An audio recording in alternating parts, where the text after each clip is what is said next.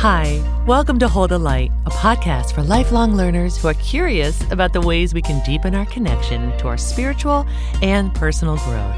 I'm Laurie Gunning Grossman. Through solo episodes and interviews, I curate ideas, inspiration, and solutions to help expand and evolve our lives. Think of this show as a mix of information, application, and transformation. I'm here to hold the light for the light holders of the world. Let's get started.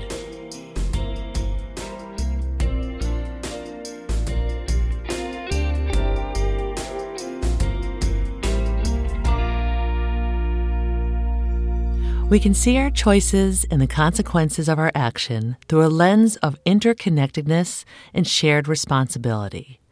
And we can learn to tap into a larger field of awareness that puts us in better touch with our inner resources, with one another, and with the fabric of all life.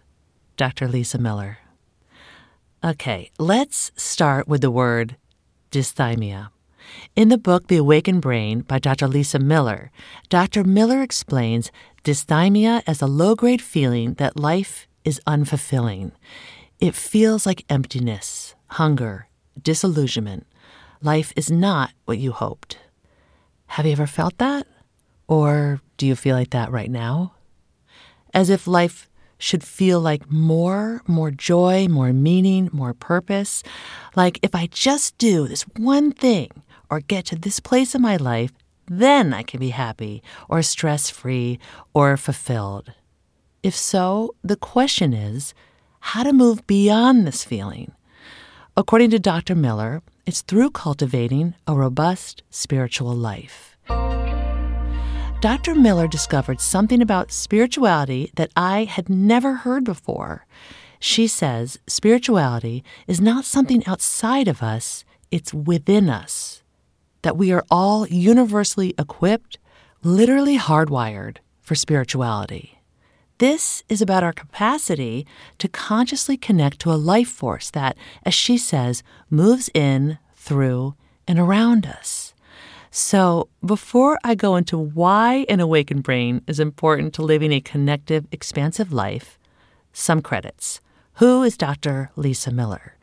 Okay, so Dr. Miller is a psychologist and professor in the clinical psychology program at Teachers College, Columbia University. She's the founder and director of the Spirituality Mind Body Institute, which is the first Ivy League graduate program in spirituality and psychology. And she's the New York Times bestselling author of The Spiritual Child and The Awakened Brain. In a nutshell, she studies the connection between spirituality and mental health from a researcher's lens. In her book, The Awakened Brain, Dr. Miller shares her research, from MRI studies to genetic research to epidemiology, on how our human capacity for spirituality is innate.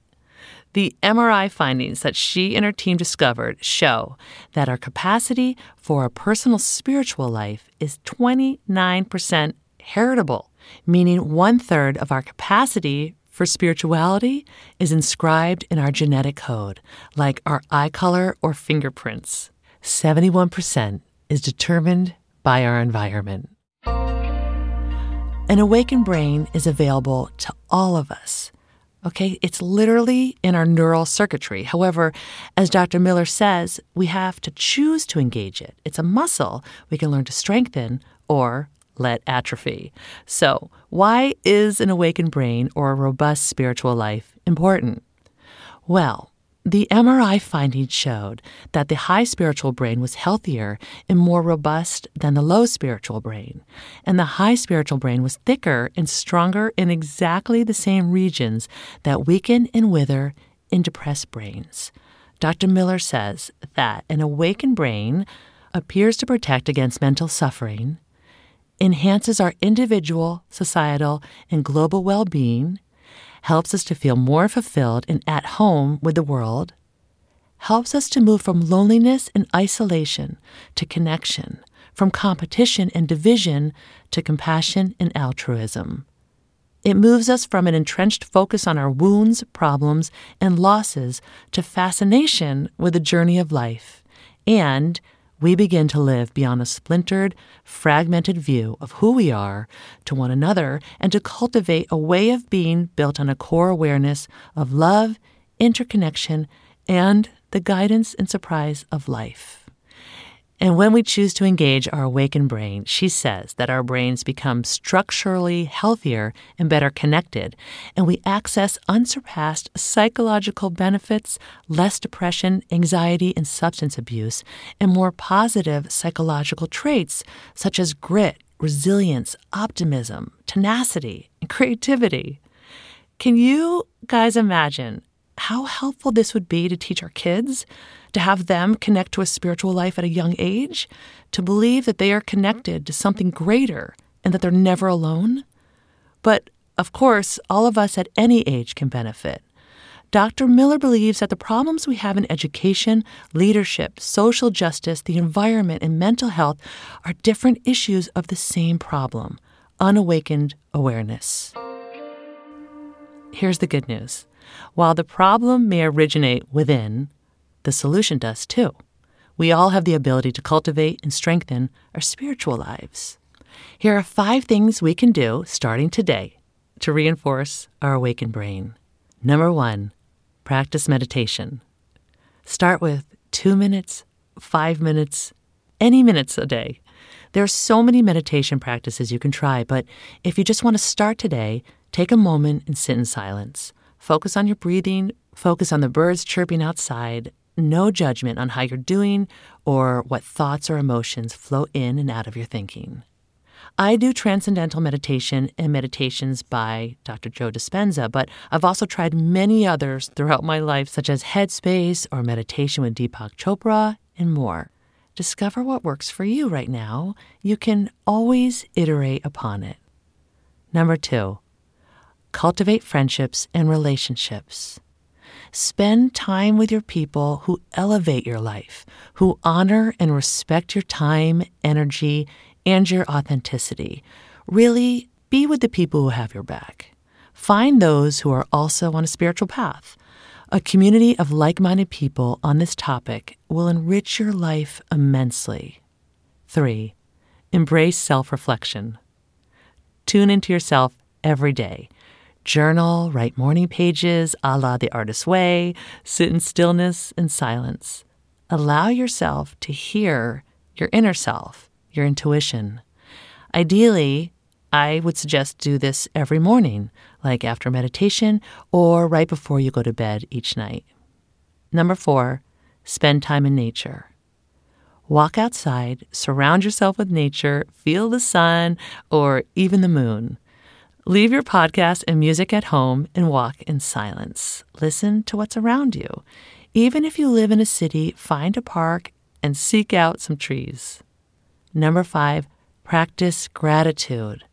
Write things that you're grateful for every day. If it's easier, find a journal that prompts you, like The Daily by Spirit Daughter. Try to make it different every day. Just look for small things that bring gratitude.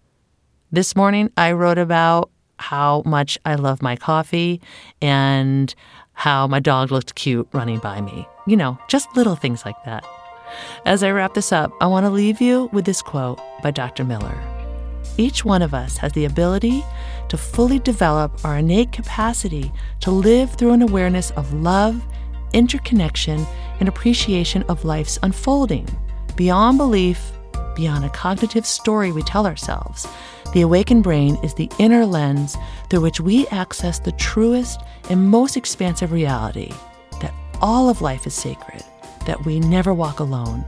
Our brains are wired to perceive and receive that which uplifts, illuminates, and heals. Thanks for listening. Keep holding the light. To learn more about Dr. Lisa Miller, find her at lisamillerphd.com or on Instagram at dr.lisamiller.